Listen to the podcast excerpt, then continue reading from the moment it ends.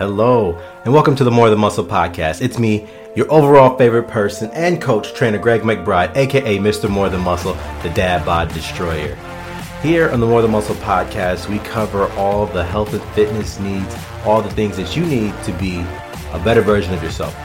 And we do all this while working on habits and skills and the mindset, all looking through the lens of health and fitness. So, thank you for joining. And if you find any benefit from this, if you love this podcast, share it with your friends, subscribe, and turn on notifications so you can know every time a new episode is posted. Thanks again and enjoy today's episode. So, today's episode is called The Big Three. And we're not talking about, you know, basketball. It's not the Scottie Pippen, Michael Jordan, Dennis Rodman. That was a big three. I don't care what you say. But we're going to talk about the big three components to being successful in health and fitness. The very first three things that I have all of my clients start on when it's time to start a program. Now, I don't care where you are, if you don't have these three fundamental aspects mastered, then everything else after it won't matter. So, what are those three things? We have sleep, water, and movement. Very, very basic, very simple.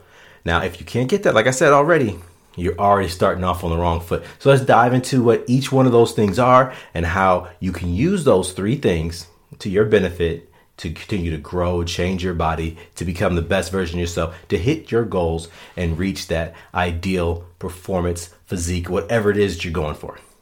So let's start with sleep.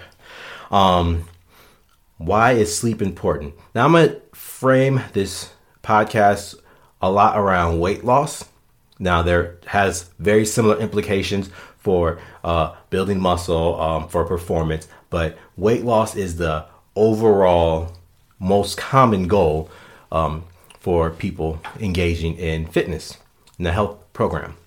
So, weight loss it is.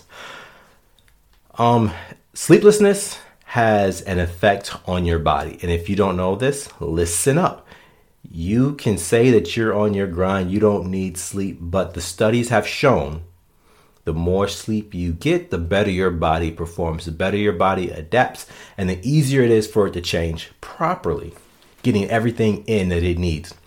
Um, in the Journal of Clinical Nutrition, it showed how uh, being sleep deprived affects your decision making. So follow along on this journey, on this story here about how it all comes together if you have if you are making check this out. If you are making less wise decisions if you're not able to make decisions the way you would normally make decisions because you are sleep deprived do you think that's going to affect your health? Do you think that's going to affect your ability to train? Your ability to eat well? Of course it will.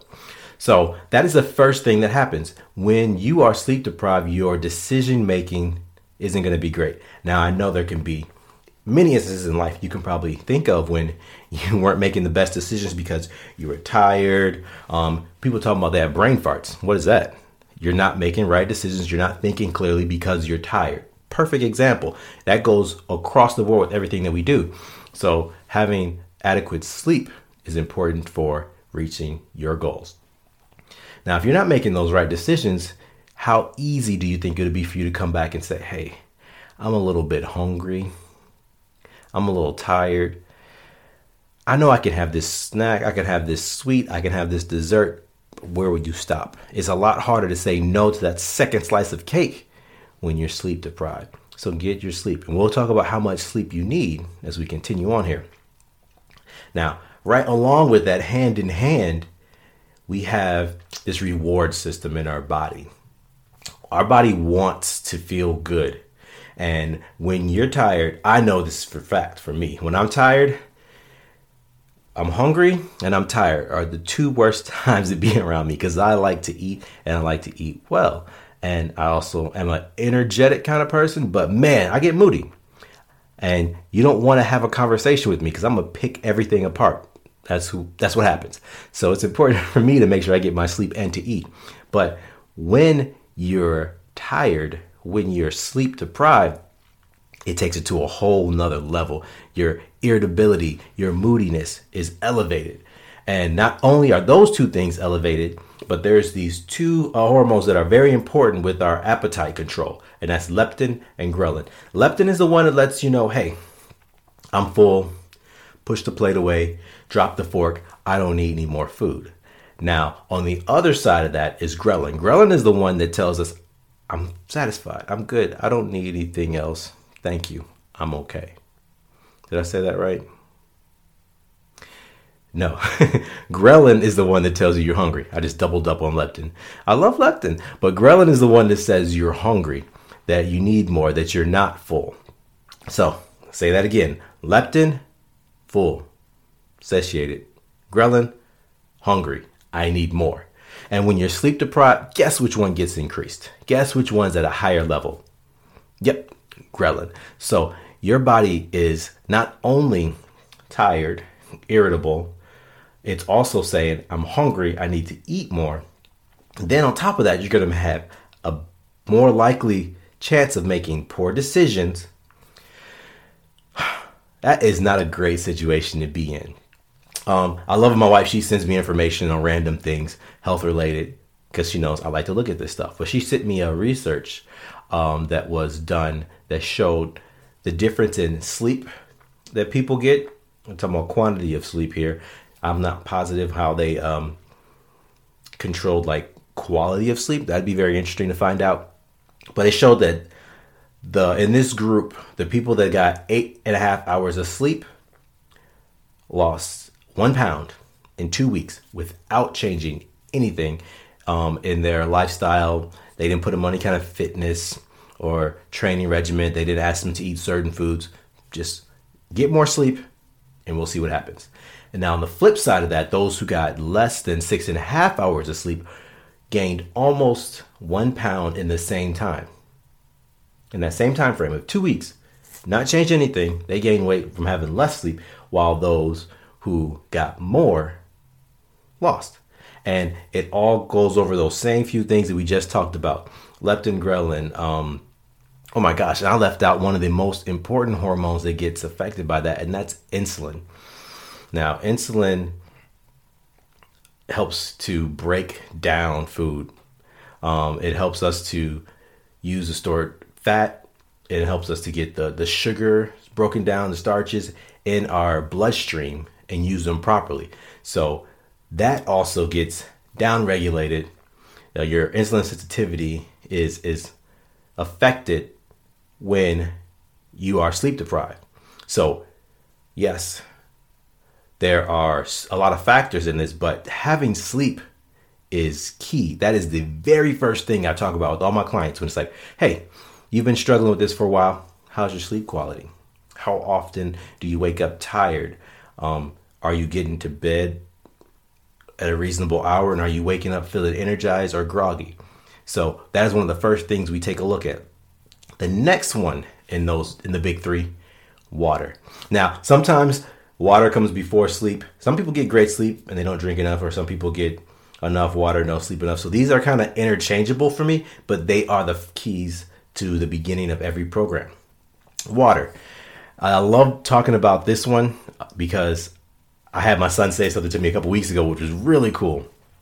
Um, he was telling me, he's like, Daddy, I, I'm hungry, or maybe I'm just thirsty, but I need to get some water. So I know that he's listening to me. So he's heard me say it plenty of times. Uh, maybe in a podcast I was recording or talking to a client or whatever conversation I'm having. Understanding that when you're thirsty, when you're dehydrated, one of those um, symptoms, I guess, for I can't find the word I want, but one of the things that you feel is hunger. When you're dehydrated, sometimes those cues uh, can be mixed up with the same ones that tell you you're hungry. So whenever someone's hungry, the first thing I say, hey, when you feel that hunger coming on, think, have you drank enough water? Do I need to get a little bit of water? So get a nice tall glass of water, drink that, and then see how you feel. Because a lot of times you may feel hungry and it's just your body saying, give me some water. You may not always have a dry mouth. It may just feel like you're hungry when you really just need water. So think about that when you're uh, next time you're hungry. So that's why I keep water with me all the time. I got it sitting right up here behind me. Um, what else does water do for you? Well, it's the consumption of water can help you reduce one of the big factors in weight gain, and that's drinking calories. If you're drinking more water, you have less ability to get all your calories from drinks. I always tell this uh, example when I had a client who was struggling. He's like, Greg, I'm doing everything you're telling me to do. I'm training with you three times a week. I'm focusing on my food. I, I just can't lose weight. I'm actually gaining weight. I'm like, does that make sense? It doesn't. Something should be happening. So we broke down what he's doing, and I found out that we trained in the morning, um, right before his lunch break for, from his job. So every time we finished our session, he would go off. Let's forget where he went to eat. He went got fast, fast food, or he stopped at a gas station and grabbed something. But he got those super gulp um, drinks, which I think is like 64 ounces. 64 ounces of Coke. And what I found out was not only was he getting that, but he would get two every day. Every day. After training, um, on his lunch break, he'd always have two of those every single day for lunch. I forgot the math now of how many calories are in there, but you can guess. It's a lot more than you need. That's a whole meal or two in a drink. So once I found that out, we just said, hey, let's swap that out. you can't continue to do that and expect to see results. So I had him just start out trying to cut it out. I'm like, I don't care if you cut it out completely. I'm not asking that. I'm like, get a more reasonable portion size and stop getting two, get one. So he went from 264 ounces to 112 ounce. Lost 12 pounds that following week. 12 pounds that following week. Now, I don't know if it all from that. Maybe it started uh, an effect where he started to eat healthier because he's more conscious of the things that he's putting in his body. But never underestimate what the calories you drink do to you and how they could affect your body. Now, what's another reason you need to drink water? it is a necess- is necessary the process of um, well, I guess metabolism performance. Think about when you're in the gym, you're hydrated, you can perform. You're not cramping, you're not fatigued. Um, so being able to perform better gives you more of an output. So we're talking about input and output. Water affects both of those. But when it comes to breaking down fats and carbs, um, lipolysis, there we go, breaking down the fats. The very first stage in that is called hydrolysis. And what that is, is when the water gets introduced to it to help break down uh, these storages of fat. So imagine how hard it would be to introduce water into breaking down fat if you're not getting adequate enough water. So just to increase there is going to help your body do a better job of breaking down fat. So it's full circle, everything input, output, and breaking down. So drink your water. And the final one of the big three, we talked about sleep. We talked about water. Now let's talk about movement. I don't think I have to stress how important movement is. It's not, I'm not asking you to spend three hours in the gym six days a week until you can't move. Not at all. Not by any means. It's not necessary. But what is necessary is some movement, especially if you have a sedentary job or you're just sedentary throughout the day. If you're a student, more often than not, you're in that same realm. We sit in classrooms. You sit at a desk. You have an office job. You sit at a desk. You drive back and forth to class, back and forth to work. You're sitting in a car. You have to study. You're sitting at home. You're sitting in your room, again, a desk in a library. You need to get up and move around. I start off asking all of my clients minimum 20 minutes a day. Let's go for a walk. We also work on step goals. If you're not moving much, start off with a mild goal. It doesn't have to be anything um, outrageous. Some 5,000, 8,000 steps a day. Find a way to track what you're doing and just increase slightly. Um, I like to start off knowing where they're at, so I maybe increase by 20%. That 20% is amazing amount to see some change. But it doesn't have to be this um, very big scale, this very big change. Just move something. Now, beyond that, starting a program, movement that way, yes, resistance training is key. Resistance training is important because it helps to build up your metabolism. A lot of people want to say, I just need to do my cardio, burn all these calories. Great. Burn the calories, lose some weight, be in that uh, caloric deficit. But if you're not working to build up that metabolism, which is done by building lean tissue, which requires energy, So not only are you trying to burn energy, but you want to build something that's going to burn even more. So resistance training programs, uh, going to classes, even if it's just something like yoga, it just needs to be a step up from what you're doing currently. And then the final one, get a hobby. Don't be that person. Just get a hobby, but make sure your hobby is something that requires some activity. Picking up a active hobby will also be something that you'll enjoy, something fun, but it'll create more movement. I was very surprised when I moved to Minnesota to find out how many people that I ran into in my first few months who played, check it, sand volleyball in Minnesota. Sand volleyball.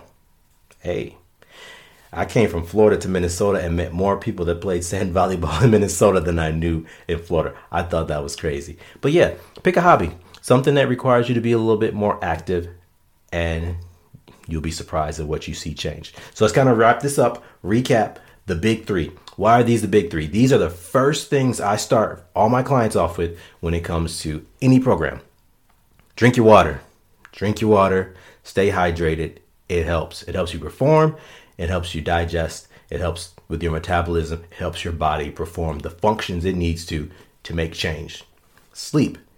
You need to recover. You need your body again performing at an optimal level. If you don't get the adequate sleep, you won't be able to regulate your insulin, your satiation hormones, your leptin ghrelin is going to be out of whack, and your decision making is going to be crazy. Your body's going to be looking for rewards that you can't give it, but the easiest way to get them for most people is through food because we have an abundance of it. So get your sleep, get your water, and we all know move more ta-da those are my big three that's why it's the big three and if you want to get started and know how to do that a little bit better send your boy a message. I'll be more than happy to take you through how to implement these things to start off with small habits each day so you can grow and reach your goals.